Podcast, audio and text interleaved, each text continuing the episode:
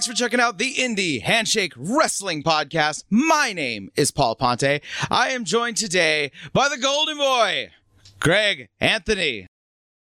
How's it going, guys? I'm doing wonderful. I'm happy to have you on the show. Uh, we just talked with Reckless Youth about uh, wrestling in Memphis, and uh, I know you're you're you from that area? Yeah, I, I live in Dyersburg, which is about 60 miles north of Memphis. Let's get started with uh, your your life, how you got started into into wrestling, and more more importantly to me, the stuff I love is how you find out about the wonderful world of independent wrestling. All right. So, um, you know, like I tell everybody, my my earliest memories of life are not of a birthday cake or, or a new bike or anything like that. It's it's actually sitting on my grandmother's knee watching professional wrestling. That's my earliest memory. And uh, so that was kind of instilled in me very early. She was a huge wrestling fan. We at the time we lived in Southern Illinois, so you know we got WCW or NWA, obviously WWF, and World Class. You know, so she was a huge Terry Von Erich fan, and she hated Ric Flair. she hated all she hated all the heels and loved all the good guys. You know, uh, and she's been a fan for over seventy years now. So um, from there, you know, we end up my family ended up moving to Tennessee through um, a factory. They were transferred through a factory, and uh, we ended up in, in Tennessee here, and that's kind of how I discovered independent wrestling because, like and I tell people this all the time, like I went from Southern Illinois, which has some wrestling, like a little bit of wrestling, but like here in West Tennessee, there's there's a weekly show every, you know, you can't throw a rock without hitting a weekly wrestling show. You know what I mean? So there was always some kind of show going on. So like I would go to shows at the Armory here in town. I would go to the Mid South Coliseum some, and the NWA came to Mid South Coliseum, and I got to see Sting and Muta and um, got to see a Flair and, and Dick Slater in the main event and, and things like that. So uh, for me, you know, just growing up around, my, my grandmother loved it and I loved it too. And I was just, I've always been completely enamored with it. When when does it come the day that you decide, okay, I love this thing. It's it's a lot of fun to watch, but I actually want to put my body through this, and I want to get my uh my to put my hand in that ring. You know. All right, so this is an interesting story. So um, several of us, you know, we're, we were teenagers and we were backyard wrestling. Of course, this was the late nineties, yeah. right? So we're we're we're backyard wrestling. We're doing stuff on trampolines. We're not doing anything crazy. You know, I mean, we're we're we're as old school backyard wrestling as it could be. you know, we weren't doing fire or you know barbed wire or anything like that. We were just doing hip tosses and arm drags, but just on a trampoline. So anyway, uh, at this time, Memphis Championship Wrestling was a developmental territory for the WWE. And uh, they were actually coming to our hometown uh, once a month, but they were only drawing about 30 or 40 people. Right. So my friend's dad, who is actually a, was a police officer in town, went up to the promoter, Terry Golden, and was like, Hey, listen, my son and his friends are trying to break into business. Can you help them? Right. So Terry, being the businessman that he is, he saw an opportunity so he booked us for what he considered a he called an intermission match. Mm. Right. So we went around for the next month telling everybody, "Hey, we're wrestling on Memphis Championship Wrestling. We're doing this. We're doing that." And sure enough, there was 200 people in the building. And the intermission match was actually semi-main event. You know what I mean? Yeah. And, but, but like it was, it was little stuff like he still protected the business in a way because obviously we weren't ready to do anything like that. So he kept we actually had our own locker room away from all the boys. You know what I mean? Which was, you know, at the time you had William Regal and R-Truth and Daniel Bryan. Reckless was there. Actually, Reckless was he was the only guy to come over to our locker room and say, "Hey guys, keep your head up. I'm glad you're trying to get in the business. Keep up the hard work. You know that kind of." So I always that always kind of stuck with me with Reckless. You know, he was he was he went out of his way to make two two kids feel welcome. You know. That's amazing. Yeah, I love stories like that where, uh, you know, it's something that that's you know he might not even remember it, he might not even know about it, but like it's something that sticks with you. You know what I mean? And it probably affected how you treated other people that were up and coming in the business later. Yeah, absolutely. I mean, um, like I said, he was very cordial and just I, I was always because you know the reason I found you guys was because I, I listened to you know, his podcast with you guys. And, you know, I was just a huge fan of his. I mean, he literally was the first internet darling. You know what I mean? Like he was the first guy that had his wrestling buzz was created primarily from, you know, the internet.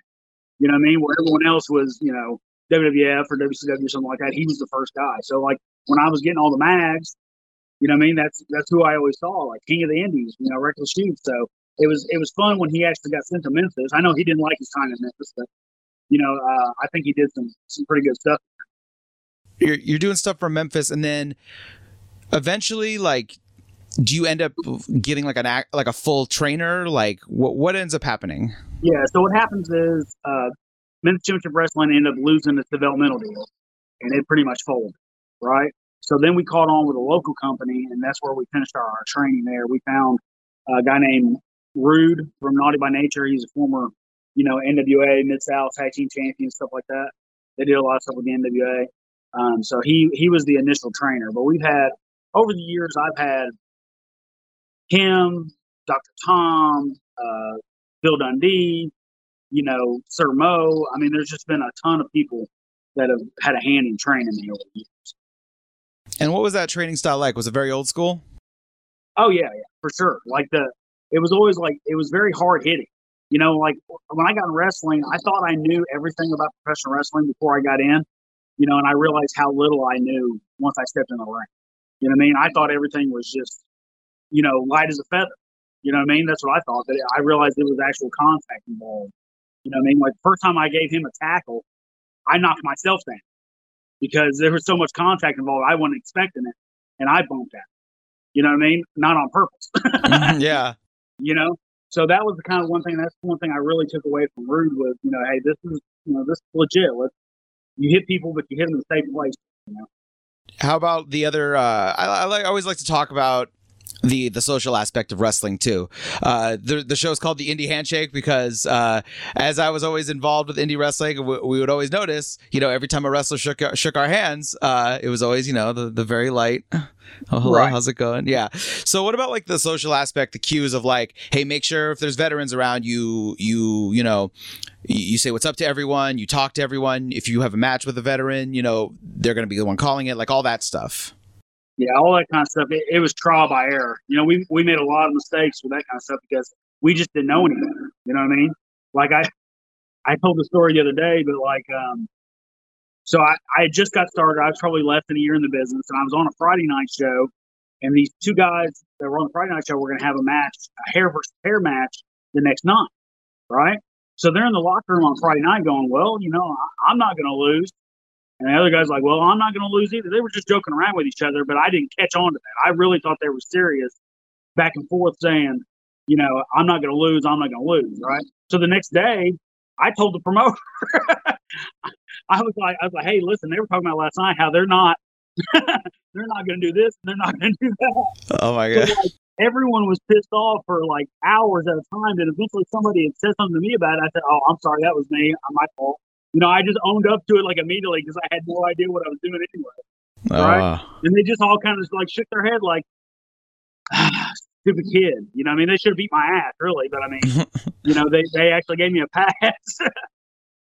you had a stint with the NWA as well. So let's go in from where you're there, where you're at there, and then kind of like just how the career progresses. Like, when did you start feeling like, okay, this is something that I'm gonna do. This is something that I'm good at. This is something that, you know, uh, for lack of a better term, I guess, uh, uh, I'm willing to put myself through this. Yeah, like pretty much that first match in MCW, you know, I was hooked. You know what I mean? First, because that was the first time, like, in front of a crowd like that, obviously. And, you know, even though we had very little psychology to the match, you know, everything we did in the match was good. Does that make sense? Like everything mm-hmm. looked crisp and everything. And we actually got a lot of positive feedback from like William Regal and, and, and guys like that that were there seeing it, especially since at that time we hadn't been trying, you know. So they were really um, supportive in that sense. And I always had a lot of supportive people around me going, "Hey, listen, you know, you've got something." You know what I mean? Like you, because I, like I said, I've been a wrestling fan my whole life. So there was just certain things you didn't have to explain to me. I knew what wrestling was supposed to look like and what it was supposed to feel like and things like that. And I was just mimicking. I was doing storytelling and psychology before I even actually knew what they were because I was just mimicking all the stuff that I'd seen throughout my entire life. You know what I mean? I would I would take a big guy and I put him in the corner and I chop him and have him no sell like you know Flair and Luger. You know what I mean? Just because that's what I oh that makes sense. You know, bing, and then he would no sell and I go oh you know that kind Yeah, of thing. yeah. So I mean, it, it always all that kind of stuff always kind of resonates. So yeah, with the when we first got started um, with the local promotion, it ended up being an NWA promotion. It was NWA Mid South, and actually the first title I ever won was the NWA Southern Junior Heavyweight Championship, which ends up being you know established in 1939. You know what I mean? So that was kind of a big deal for me at the time because I, all I wanted to be was an NWA champion. You know what I mean? And I got got an opportunity to do that. And then like from there, you know, the guy that actually was booking the junior heavyweight division at the time in the NWA, that was my promoter. You know, so like on the top ten lists, he would do a top ten list for the website all the time. And there were some times where I was ranked ranked ahead of Jushin Liger. You know, and I, was, and I, Yeah. thought, I thought that was the coolest thing ever. Every, everything in my everything in my career, like every time it happens, it's kind of like a pinch me moment. Like I can't believe it happened to me. I, I really, I've said over the years that I'm the pound for pound and inch for inch the best of the best, but I'm really the best of the blessed because I've been Right. blessed to do so many great things. it seems like you're you know the wrestling came pretty easily to you. Uh, I like that you said uh, you you're doing psychology without knowing about it. It's kind of like uh, playing guitar and you don't know uh, about music theory, but you just know like this sounds good, and so you play it, and you're like, it turns out, oh, you're playing exactly the right notes in the right key that, but you had no idea you were doing it. So uh, I like Yeah, that. see, My my my son is very musical. He starts. He's fixing to be 14 years old, and I'm sitting here looking at his piano right now. And to me, that piano is just a box. You know what I mean? But to him, you know, he can make you know a world of music out of it. You know what I mean? He Mhm. has that gift where he can just hear something and play. You know, and that's kind of what I I feel like I have the same gift when it comes to wrestling. I feel like Neo at the end of the Matrix. you know, when he sees everything in code. That's how I see professional wrestling. And how about uh besides the physical aspect, how about like, you know, crafting character, that kind of thing? Uh, how easily did that come to you? Um, I was pretty much, and, and we hear about this all the time. You know, the most successful guys are the guys with themselves with the volume turned all the way up, right? And that's kind of always who I was anyway. Like I knew I wanted to be a wrestler's wrestler. Like I, I was, I was always drawn to the seamless Southern heels, like Flair and DiBiase and Bobby Eaton and Arn Anderson and Tully Blanchard and you know, you know, that's just that whole spectrum of guys right there. And I didn't know why until later, but that's really what I gravitated to, and that's what I ended up pretty much being. Speaking of speaking of Bobby Eaton, let's talk about Bobby Eaton for a little bit. Yeah, yeah, absolutely. Um, I, I mean, I got a huge opportunity to, to tag with beautiful Bobby Eaton for two years. Um, what had happened was he was moving to Arkansas, which is just a you know a stone's throw away from me, and he was actually going to do uh, he was going to do a tag team with a kid in Arkansas, and he was going to do a tag team with me in Tennessee.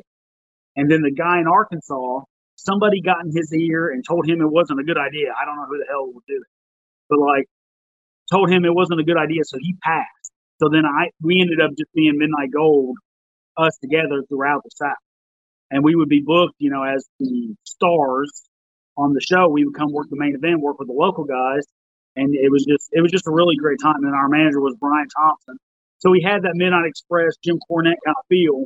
I always say we're we're Midnight Express of Jason. Hmm. There you go. The extended Midnight Express family. Yeah, the extended universe of the Midnight Express.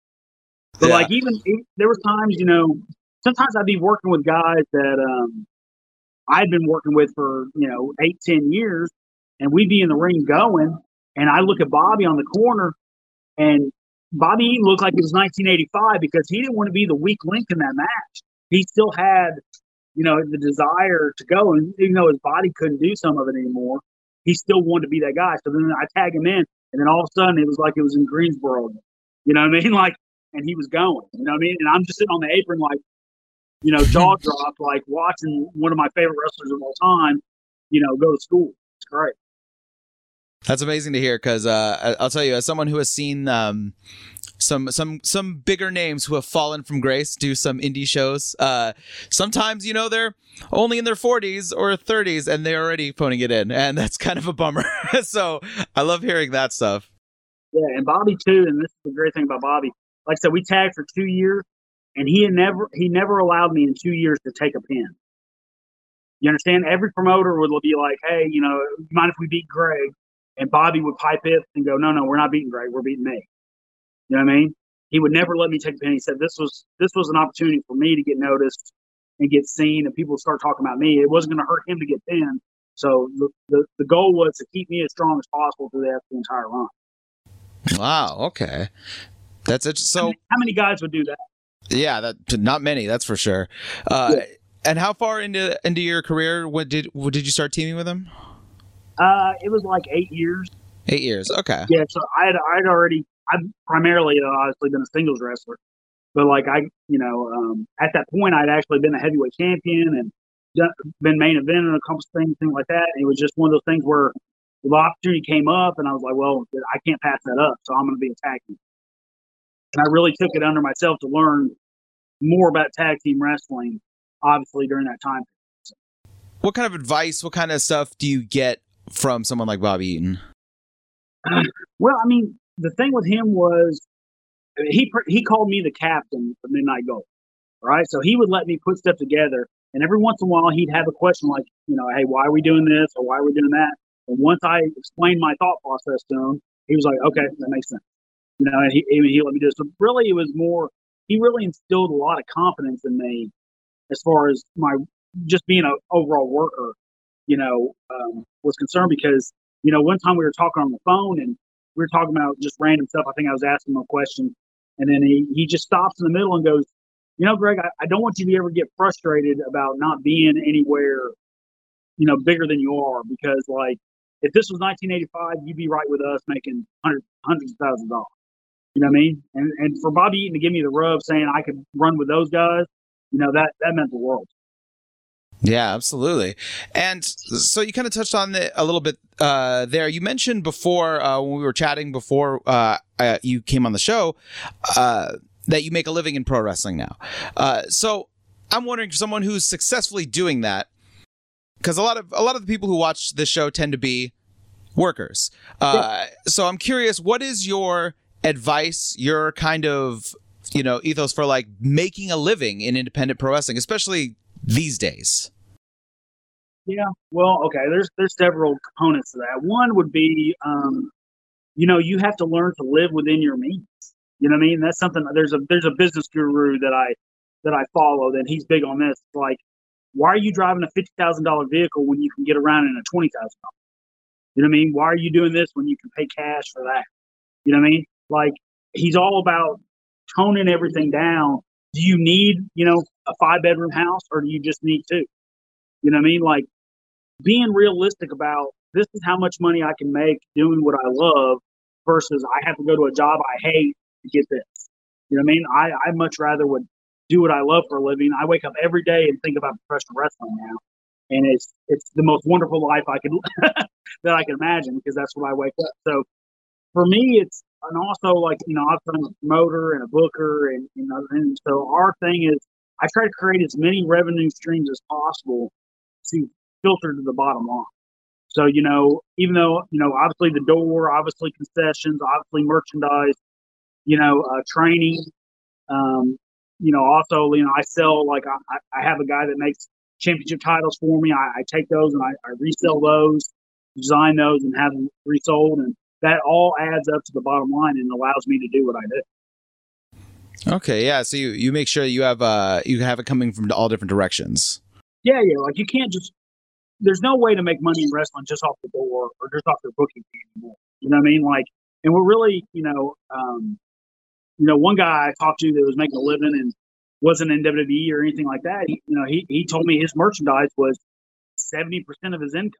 And that really opened my eyes. I've never really been able to crack the merchandise thing like he has, but it, like it's still something. It's still something towards my eventual goal. Yeah, there's a lot of guys online, uh, guys who I'm not saying aren't aren't good workers. A lot of them are, but I'm saying a lot of them have kind of crafted like online personas that kind of like dwarf like like a guy like Danhausen, right? Dude, dude can rock in like Ring of Honor and do all that stuff, but like I'm sure there's like a, a good percentage of people who love him on Twitter who have never seen a match of his. I've I've never never actually seen a match. I just I don't like I don't like gimmicks like that. I don't like things that poke fun at wrestling. I guess. I guess. Okay. So like I understand. Like he's he's a fairly he, he's a very entertaining guy. Let's not let's not you know. So I think he would be much better served on Saturday Night Live or something like that than sometimes a wrestling show.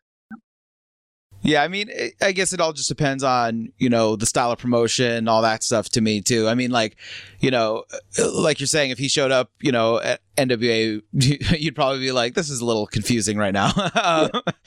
uh, but so let's get into a little bit of um, you know, everyone talks about Memphis wrestling. Everyone's like, well, what is, and they say it's hard to define the Memphis style and all that. How would you define it? How would you, uh, is it still around today? And how do you think it is incorporated into modern wrestling at all? Um, well, Memphis wrestling is really was a really blood and guts kind of territory. It was, it was wasn't scientific wrestling. It was punch kick. You know, it was heated angles. I think that's the, the lasting legacy of Memphis wrestling was they created so many of these these really unique angles that um, still live on to this day, especially in our area. You know, we're always going to be um, compared to or you know put up against Memphis wrestling. So like when you have Bill Dundee and Jerry Lawler and uh, you know Austin Idol and Jimmy Valiant and Jimmy Hart and like all the characters that came through there, like Memphis was Memphis didn't pay very well. So Memphis didn't have a lot of guys that were long term guys there. You know, no one really spent three, four, five years besides Lawler, Dundee, and guys like that, right? Uh, but guys would pop in and out because, hey, if if it's four weeks till I got to be in, um, you know, your area, you know, if it's four weeks till I got to be in San Francisco, then let, let me spend three of those weeks in Memphis. You know what I mean? Make a little bit of money on the what, you know, that kind of thing. Okay. So like a lot of people just popped in and out. But like the Memphis style itself is is you know it was it was brawling before brawling was like a huge thing. You know what I mean? Like they were doing tables and chairs and things like that too, but it was all within the confines of this is this is the sporting content. You know. When you go into when you're basically starting out and it's a WWE developmental territory, which is just like a surreal experience. Uh, obvious, obviously you're a big fan. Uh, you got a great amount of uh, stuff behind you, some goodies behind you uh, on the old wall there. So, what is your headspace at the time, and when it goes away as a developmental thing? How much of you was kind of like, oh no, like this was the chance?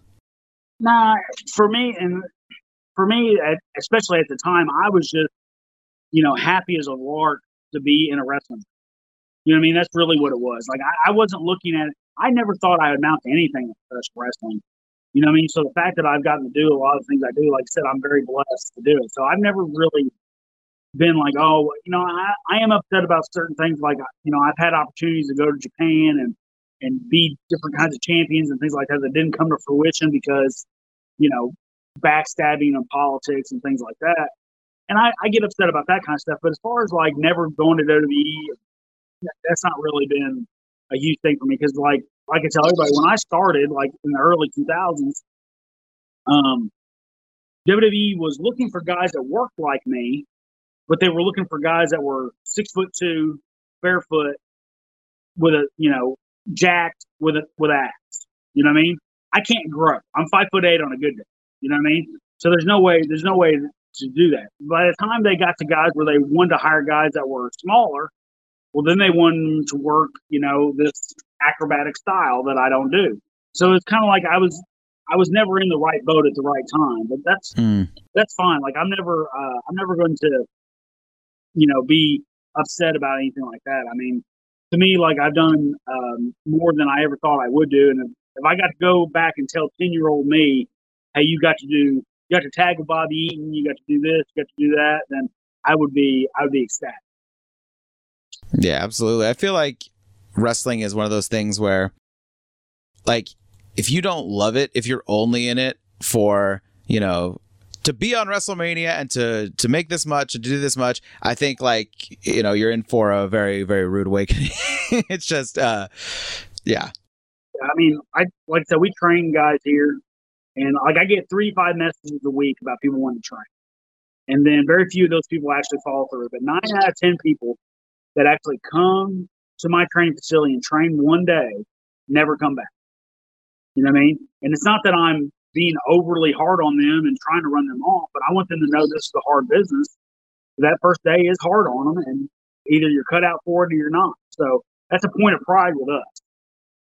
Well, it's a, remember those old uh, they were talking about the, the Hart dungeon and they said yeah. stu stu would literally just stretch you for like mm-hmm. hours and then be like yeah. so is this what you want like this is what you want for sure and then yeah. you know that's how long it took and then the same with uh a lot of guys out here were, were like that when they were training. Uh, Michael Modest talked about his his training was basically like that. They're basically like, let's they beat the shit out of you until, and then they were like, if you come back the next day, then hey, maybe you'll maybe you'll last.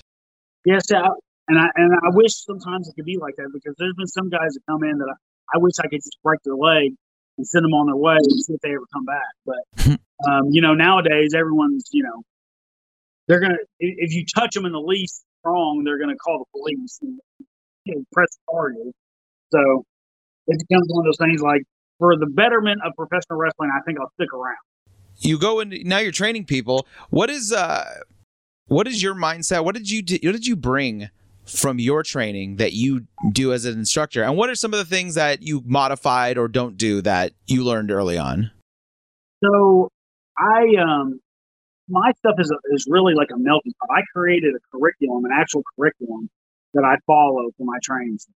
And like I took a little bit of, you know, from Dr. Tom, I took a little bit of Rude from Only Financial like I did. I took a lot from a guy named Motley Cruz who trained a lot in this area.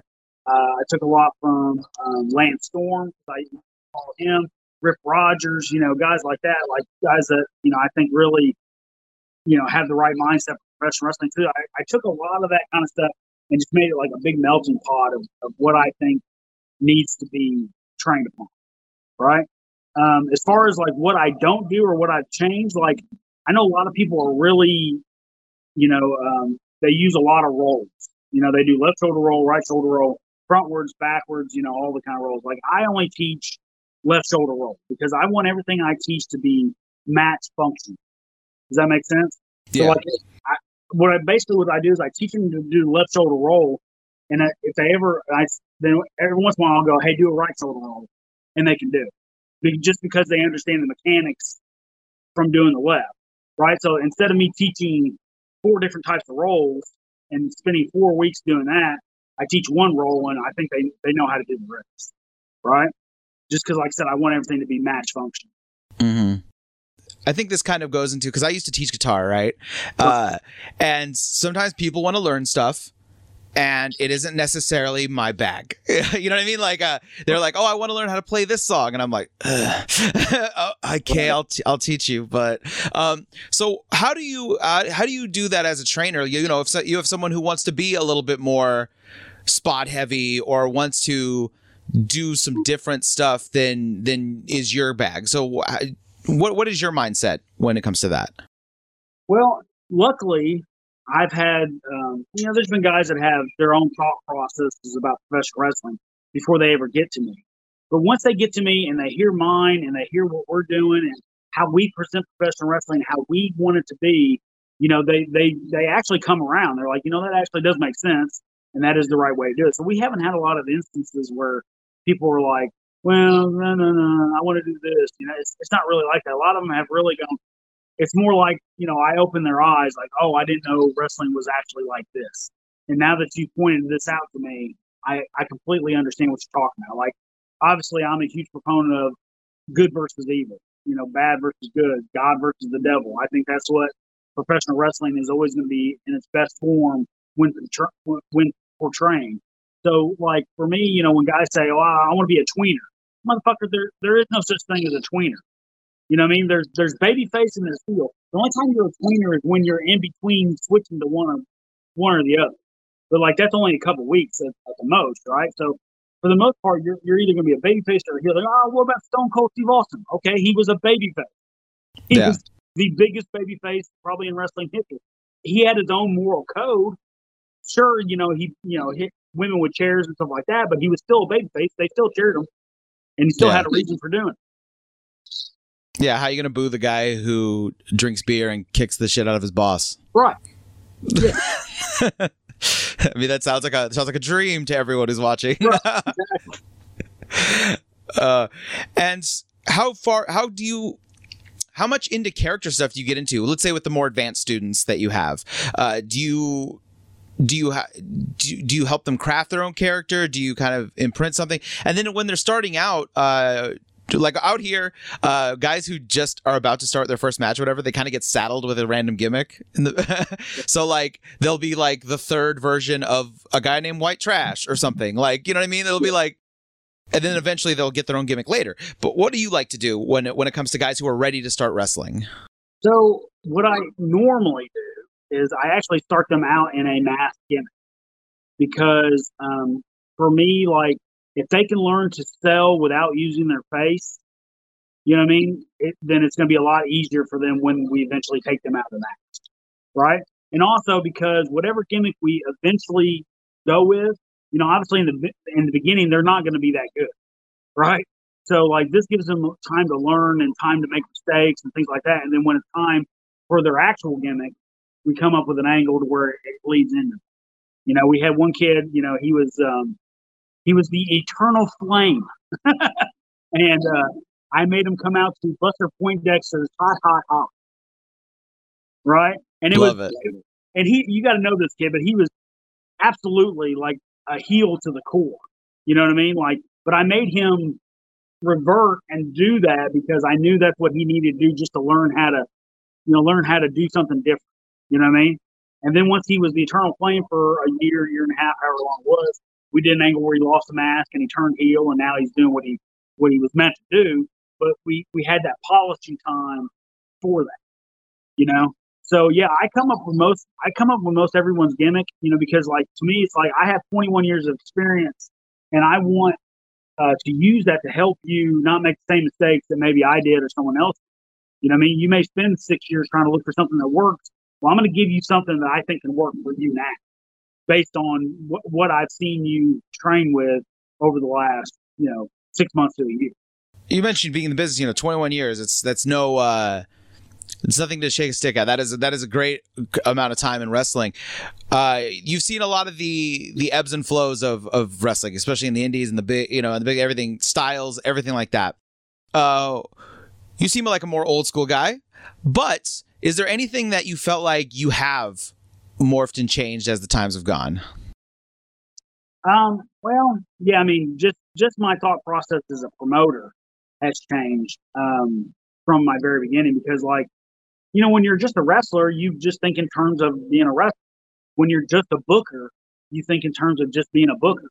But when you're a promoter, it really comes down to dollars and cents. And if you're a promoter that's spending your own money to promote a show, then the decisions become a lot clearer.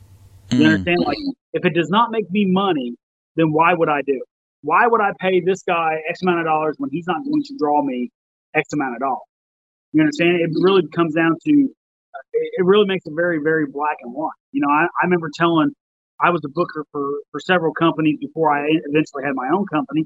And I remember telling one of my promoters, hey, listen, we need to guarantee the guys this much money on everything. I need this budget to do this. And you know, he argued with me for a while and eventually we did it. But when I became a promoter, I understood, hey, a lot of stuff needs to be off the door. You know what I mean? If the door is only making X amount of dollars, then I can't pay over. You know what I mean? So a lot of stuff has to be figured out off the door, especially like the old school. I always tell the guys, like, you don't want me to go to the old school uh, booking payoffs, which was, you know, uh, the boys got 32% of the door right? And then the main event got half that. The main event got sixteen percent, and then the other sixteen percent went to the rest right? So like if, if I went through that, guys would be making next to nothing. You know what I mean? So at least I'm guaranteeing them something. you know, wrestling is as it's it's a big camaraderie thing. You know, you're sharing locker rooms, you're sharing the road, you're doing all this stuff. You're friends with you're you know you become brothers in arms basically with these guys that you that you run the road with. So when you become a booker eh, or a promoter, how does that affect certain friendships or relationships with people who are like like you said, dollars and cents, right? You got a guy who's nice guy, everything's great about him, and now you know, do you get heat if if a guy's like, "How come you're not booking me, man? Like, what the hell? Like, I thought we were friends." Well, that kind of thing. Yeah, I mean, I've I've encountered that a lot, especially like when I started being in main events, started being champions and, and, and stuff like that. I started booking and promoting stuff like that. It's always somebody that has something to say. You know what I mean? Like you can't make everyone happy, and I'm not gonna try to. You know what I mean? Like my, like I said, at the end of the day, is my company making money. So and my company has always been in the black. You know what I mean? Like every year we're in the black because I have a budget, I stick to it, and we go from there. So like, yeah, lots of guys are like, oh, why don't you book me or why don't you? I'm like, for us too, a lot of it is so many guys have been so oversaturated in the same area. You know what I mean? Like if I can, if I can book you on a Saturday night, I tell guys all the time, like if I book you, you're you're like my big Mac. And what that means is like if you want a Big Mac, where do you have to go? McDonald's. Yeah, yeah right? McDonald's. You can't, get a, you can't get a Big Mac at Taco Bell or Arby's or you know Burger King or anywhere else. You have to go to McDonald's to get an actual Big Mac. So like if I'm booking you, I want people to pay to see you at my show. I don't want you down the road next week or over here on Thursday so they can just they can just wait and pay and watch you there. You know what I mean? Like why would I do that? To me that's counterproductive. Yeah, I see what you're saying. And what about? Uh, I, I like to say I like this too. The the inverse of that. Uh, you got guys you know. You know, you don't get along with everyone. Guys, you know that you never got along with whatever. But now you're booking stuff. Now you're paying people. All of a sudden, do people ever come out of the woodwork being like, "Hey, man, how's it going? I'd love to." You know, mean, the guys that all of a sudden are your friend. Oh yeah, there's there's guys that you know that would knock me for years when I was a, when I was a wrestler or whatever, and then when I became a promoter and had a little bit of connections, then all of a sudden it's like, hey, can I get on this or can I get on that or blah blah blah. You know, it's just it's all politics. I completely understand it. You know, I'm just I'm just upfront with guys. Like, you know, I used to book for uh, Championship Wrestling of Arkansas, and like that was a pretty big show over there, and like lots of guys always wanted on. And I just tell them like, listen, we got a we got a core group of guys already, uh, but you know, I'll put you on the list to fill a spot. You know what I mean? Like and if it ever comes up, you know, but I, I can't make any promises. So tell me a bit about your promotion now. I want to know how that came about. What made you decide, you know, to do it on your own, that kind of thing. So here in Dyersburg, I did not wrestle in Dyersburg for probably about seven or eight years. And the reason I didn't was because I got labeled like a Dyersburg guy, like I was never going to get out of Dyersburg. Right. So I decided I'm not going to do that. So I, I went out and traveled and did what I was supposed to do. Um, meanwhile, though, you know, I still live in Dyersburg. So, like, when I would go out uh, and tell people, hey, I'm a professional wrestler, uh, people will go, really? You're, you're a professional wrestler? You do that? Hillbilly, redneck, you know, you know, shit like that. And um, it really kind of, it really bothered me because that was the reputation professional wrestling had in this area because there had been a lot of drugs, a lot of you know, drinking, a lot of, you know, pedophile stuff, you know, a lot of that kind of stuff in this area. So, like, for me, it was, I'm going to clean that up. You understand that the whole the whole purpose of me starting my own promotion was it's time for us to take back what the business actually is. You know, so um, and I think we've done a really good job over the last seven years of, of, cleaning up that image. When people think professional wrestling now, they think of pro wrestling mid south and they think of the the good that we do in the community and you know how we're family friendly and you know we do birthday parties for kids and you know we just just an endless cycle of, of things because we want to be as much a part of this community as anything else. I like that. I like that you decided to uh, turn something that you love and uh, kind of bring even more positivity out of it like in your own community you know? That that is it's it's it's it's tough because like you said it's a it's a dollars and cents thing but at the same time you want people to realize that you care about where you're at. Yeah and like i have i have like 25 sponsors for the show You understand? Like, I, I know you've been around. Like, have you ever heard of a show that had that many sponsors? Not at all. You know, no. Like, yeah, like I told someone the other day, like if I heard someone had five or ten, I would be impressed. You know, I mean, here we are with 25, and that's really because some of the people are people that I've known, you know, a lot of my life and from from living here, and some people are just wrestling fans, and some people are just they see the passion in my eyes when I talk about professional wrestling, and they know that the money's going to a good place to do something good. You know what I mean? And that's yeah. my, my whole pitch is that we're a family friendly professional wrestling. You can bring your seven year old daughter or your seven year old grandmother, and you're not going to have any issues with us. You know what I mean? So that's been a huge selling point for all.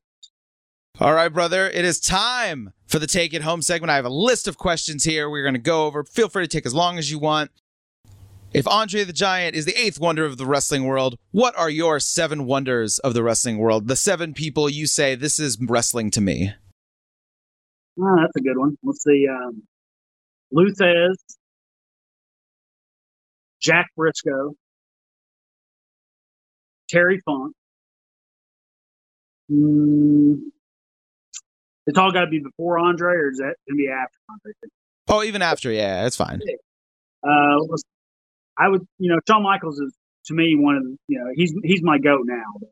Um, I used, you know, I used to like Flair, but we had an issue with Flair in Arkansas, so he's kind of been on my shit list. But I'll still put him on this. um, and then from there, let's say Arn Anderson and Bobby. All right, well, great list. Love that. Um, what are some of your favorite road stories in wrestling? Ah, so we were, I was looking for a show in Illinois, and I took a carload of guys from Tennessee up to Illinois to, to do the show. And uh, we got done with the show, and we needed something to eat, so we went to like a Dairy Queen there in town. Went to the drive-through, right? Well, my buddy Poker Face, he was he was riding shotgun. All right, so Poker Face, hey, tell the lady, hey, make sure you give us napkins, right? Well, sure enough, we pull away from the window, no napkins in the back, right? Poker Face loses his shit. he starts cussing and ranting. This motherfucking bitch starts getting out of the car and stuff like that. He gets out of the van, goes to walk in the building, walks right into the window. oh shit! Knocks his glasses sideways, lands on the ground. By the time he got in there, he couldn't be mad anymore. So he just asked for napkins. You know, and we're all dying. We're, we're we all fell out the van and, and basically laying on the concrete laughing. I love that the Memphis tradition of uh, get freaking out at the Dairy Queen. Yeah, yeah, that's, that's a good point too. the Jim he was Cornette. hot. He was he was Cornette hot about it too. Uh, I love that. Uh, I consider wrestling to be a very creative thing, besides uh, a very physical thing. Uh, besides wrestling, what do you like to do creatively? Uh, I mean, wrestling really is my obviously my my number one focus. But you know, I've I've got ideas for movies and songs and you know just I just got endless stuff. I'm I'm a very creative person. I'm a huge I'm a movie buff too, so you know I've got over a thousand movies, you know, and things like that. So, um, and I've I've you know I used to write articles and stuff like that. So I mean, wrestling articles, but I've always thought about doing a novel too. You know what I mean? Yeah. Like, just when you're a creative person, I think that you you just run the gambit. You know what I mean? What it is, but with professional wrestling, that's really been I always can say I, I consider professional wrestling the most beautiful form of storytelling that there is. You understand? Like I like it more than movies. I like it more than music. I like it more than anything else because I'm a wrestling fan. If you don't like that kind of stuff, then you're not a wrestling fan. You're a cinematic fan or whatever it may yeah. be. So for me, it's for me, it's all about um, professional wrestling. Uh, speaking of uh, just a random tangential question now, uh, what's your favorite wrestling movie? Hmm. I, you know, Ready to Rumble for some reason, like it was. I went and saw it in the theater, and it was just one of those things. Like I just, it just resonated with me. We were all crazy fans like that, especially near that time, right? We had, we had really just gotten the business when all that kind of happened. Um. So yeah, that that still resonates. I love. Oh, it's so quotable. I mean, like you know, French toast dipped in shit. You know, me and my buddies, we we quote stuff like that all the time to each other. So I mean, uh, Ready Rumble, obviously, you know, like the wrestler and things like that. Like I didn't like the wrestler originally when I watched it because I really wasn't impressed with it because I had already seen that world, right? But then once I realized how well they captured it, then I became more of a fan. You understand? But like, and first I was like, well, I see that shit all the time. yeah. You know what I mean? I thought about that because I've done like websites and like photography here for indie promotions, and a lot of them do like conventions where they invite a lot of big name stars from the past.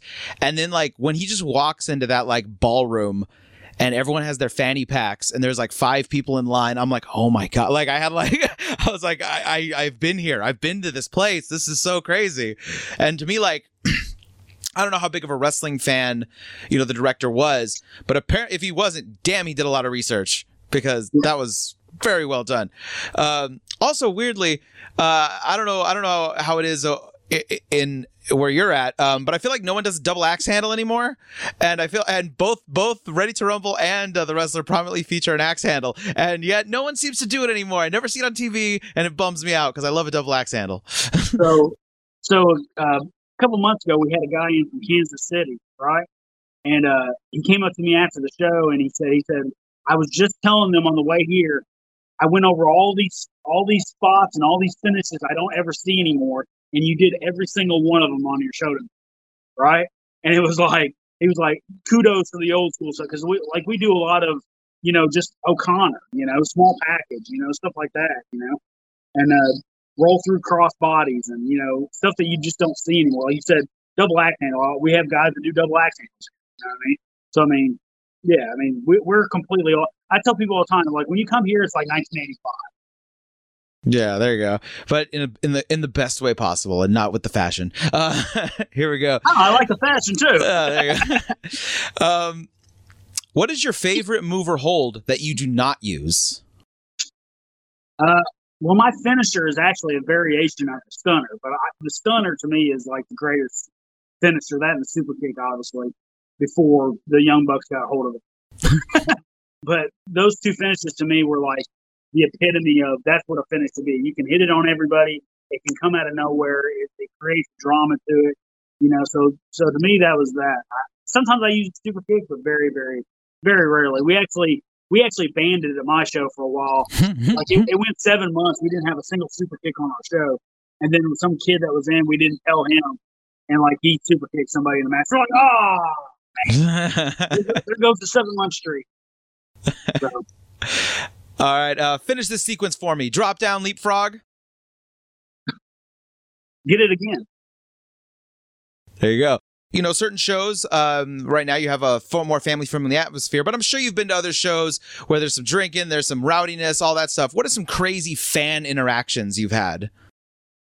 Oh, man. We're so me and um, another, you know, I, like I said, I was blessed to have good tag team partners with Beautiful Bobby Eaton, but another one of my tag team partners was the Lover Boy, Matt Riviera, who is famous from you know uh, VH1, you know uh, Megan Wants a Millionaire and, and things like that. But he's also NWA World Tag Team Champion. Anyway, so we're tagging in, in Houston, and um, we're in the ring cutting a promo after our match, and all of a sudden a full Coke can like grazes right in front of us, right? Like almost hits my nose, right? Grazes right in front of us, and we turn over and there's like this 16 year old girl who has just went ape shit and is throwing and cussing at us and stuff like that. And her dad actually had to, to pick her up security and they had to cart her out of the arena, you know, the entire time. It was all because I called them gold, I think is what it was. Right.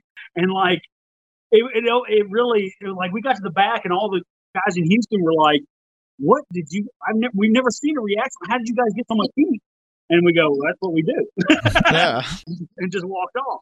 But like, yeah, there's, there's always something crazy like that. One of my, um, another poker face story, because I love poker face so much.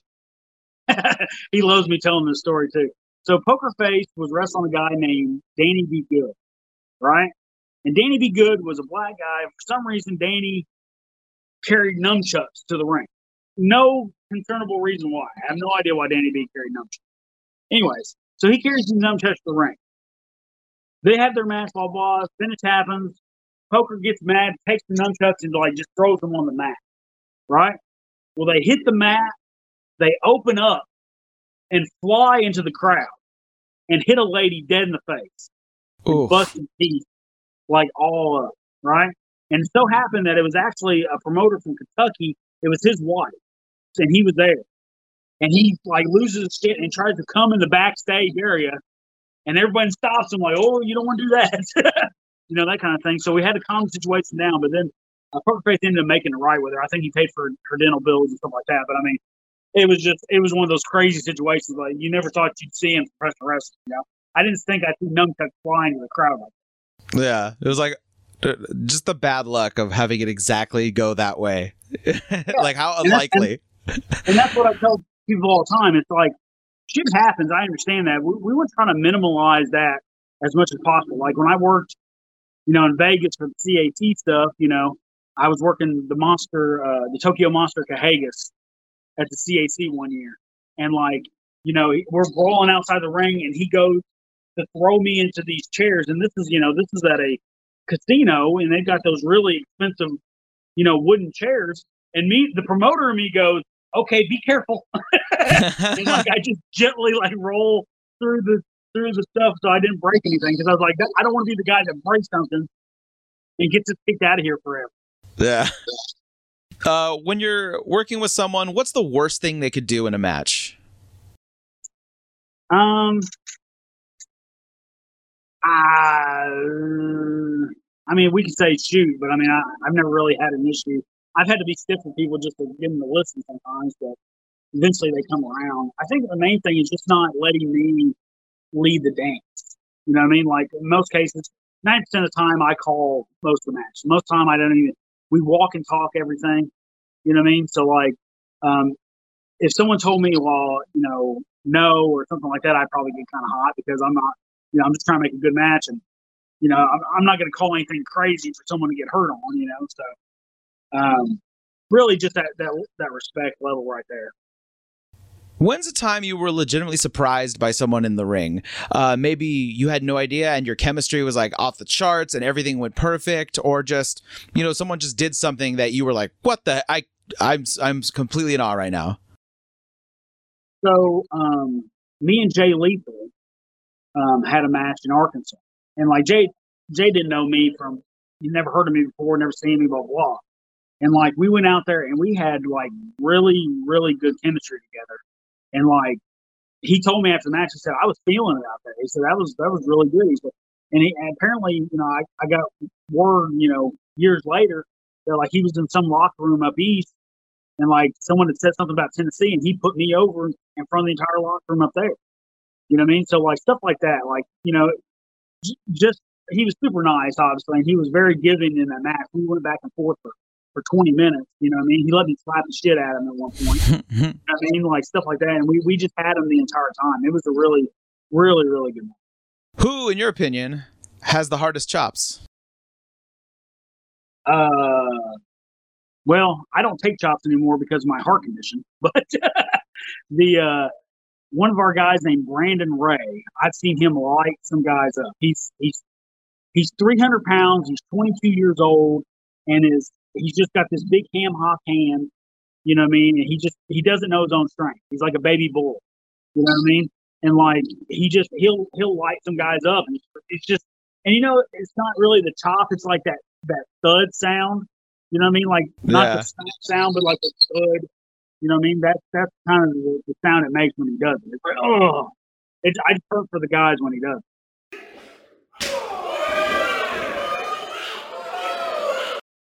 Uh, back in the day before you were a promoter, uh, has a booker stiffed you on money? And if so, what are some fun excuses as to why?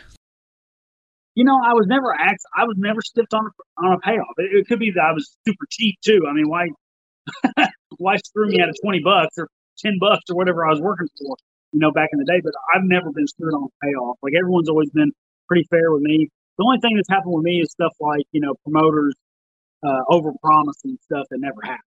You know, like I used to do this thing called the Golden Circle, you know, which is the interview segment, you know, uh, old school. And like they said, oh, we're going to bring Roddy Piper in for you and do a Piper's Pit slash Golden Circle. You know what I mean? Never, n- never happened. I mean, yeah. it never was in, never was in the cards anyway. But I mean, like they just told me that to keep me on the hook, you know. But that's, it is what it is. I mean, that's just part of the business. What's the hardest you've laughed at an indie show? I tend I tend not to laugh. I tend to get mad when I see bad stuff. You know what I mean? Or like so like uh okay, I I, I will tell you one. Tony, you know Tony Gunn? Tony Gunn. Tony Gunn. He's the, he. I think he's the OVW heavyweight champion. Okay. He he he started in our area, right? So um, he's having this feud, and uh, the guy he's having a feud with has this manager named Gentleman Jim Casey, and Jim Casey has a cane, right? So Fence is whatever gets disqualified. Here comes Jim Casey. Jim Casey's gonna gonna hit Tony Gunn in the face with this cane, right? Well, he goes to hit Tony in the face, and he gets hooked on the top rope and stops, but Tony still bumps and it was like this far away.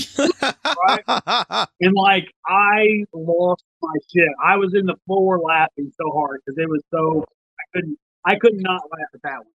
Even though even though it completely hurt the business. you know what I mean? I was about to die on that. You know, you see a lot of. Uh, you mentioned uh, some of the gimmicks people have. You see a lot of gimmicks. What is the worst gimmick you've seen?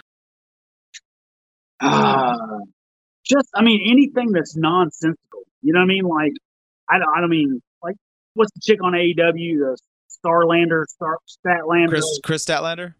Yeah, like I don't to to put over that you're actually from space. You know what I mean? Like that that bothers. You know what I mean? Like you could just say she thinks she's from space and play it off like she's nuts, and that would be okay because there's actually people out there that that think like that, right? But like for the announcers to go, oh yeah, she's from the planet Uranak, and you know whatever the fuck it is, you know, and trying to put it over like she's actually a space alien, you know, it's completely ridiculous to me. Like so anything that's like that, you know, what I mean, that's that's completely nonsensical. You know, same thing with you know the Orange Cassidy and you know shit like that. Like all that stuff really bothers me. so, what are some uh, overused gimmicks in the Indies nowadays? Uh, I mean, it's pretty much the same as always. Everyone calls themselves the future. You know, everyone says, oh, "This is my spotlight." You know, everyone says, um, "You know, oh, I'm the champion. We're going to do this on my time." You know, I mean, there's just certain things that are they they pass the point of their wrestling into you know they're they're becoming passe. You know what I mean? So like you have to you have to look at those trends and, and figure out what those are so you don't do them yourself. You know what I mean? Um, you know, a lot of people used to do the the pass by spot. You know, I mean, that was a big thing a couple years ago. I saw it every match. You know what I mean? Now I'm not seeing it as much as I used to. So mm. it just it just goes in spurts. In indie shows, uh, you get a lot of guys that either uh, were big names or are big names. Sometimes even the, when they're still working for a big company, they come and they work for a show. And you don't have to mention any names here if you don't want to. But are there any guys who were quote unquote names that were on a show with you or that you worked against that thought they were bigger than the show, acted like they were bigger than the show, just really kind of rubbed you the wrong way? Yeah, there's there's there's been and and unfortunately, it's a lot of Memphis. You know what I mean? Uh, unfortunately, for some reason, those guys they're just really hard to deal with. You know what I mean? Like I don't understand that. I think they think it's it's still whatever year, and you know they're going to lose their spot if they put someone over. You know what I mean? Mm. They're they're still so protective of something that you know, and then they're then they ask for outrageous amounts of money on top of it too, and it's like, well, I'm not going to book you to come in here and, and beat all my guys. You know what I mean? Like it's a little bit of give and take. You know what I mean? Like help us out a little bit. If you help us out, we'll help you out. You know what I mean?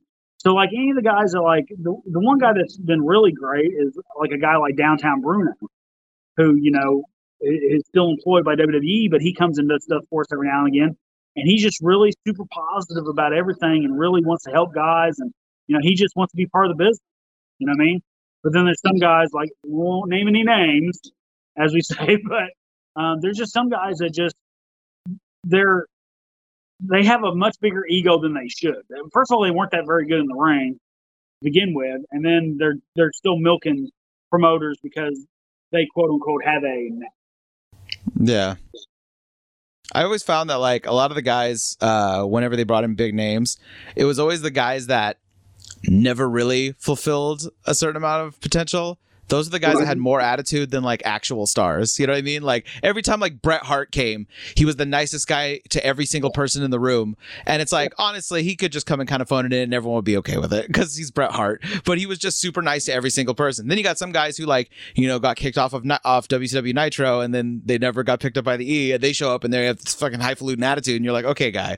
Meanwhile, you you refuse to bump in the match because you're sucking in your gut the whole time. But whatever. Anyway, not naming any names.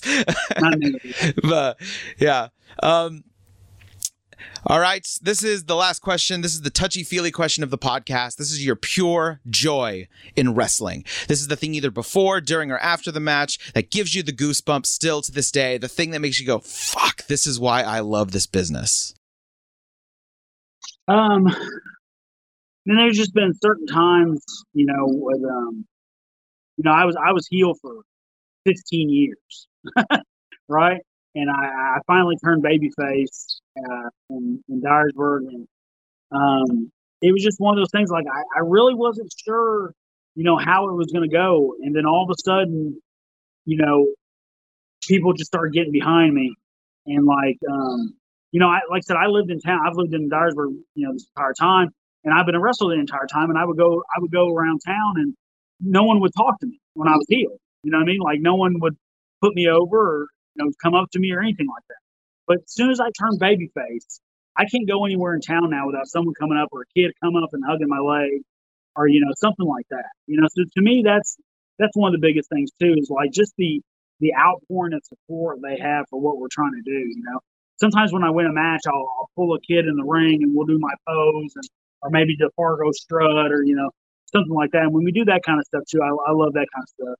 Uh, we've we've been able to do it for kids that are going through tough times too. You know, we've had kids that have lost a parent or you know have something horrific go on in their life, and if we just make them forget about whatever's going on in their life for that that little moment or that little bit, you know that that means the world to us too. So. Fantastic. I love it. Please, brother, put yourself over, put over the promotion, social media, websites, all that stuff. Okay. So, Pro Wrestling Mid South. You can find us on Facebook and Twitter and Instagram and all that good stuff. Um, I'm the Golden Boy Greg Anthony. You can like my page and things like that. I actually have a podcast of my own called the 30 Minute Midas Touch, uh, where we just I break down psychology. We'll pick one subject and I just for 30 minutes I'll I'll dissect no matter what the subject is. Um, and that's on YouTube and Spotify and, and uh, Breaker and, and, several things like that. Um, other than that, you know, just keep following uh, independent wrestling in general, and let's you know let's push the old school kind of stuff that a lot most people actually like, and let's get rid of all the garbage. Thank you very much, sir. I appreciate you being on. Absolutely. Thank you.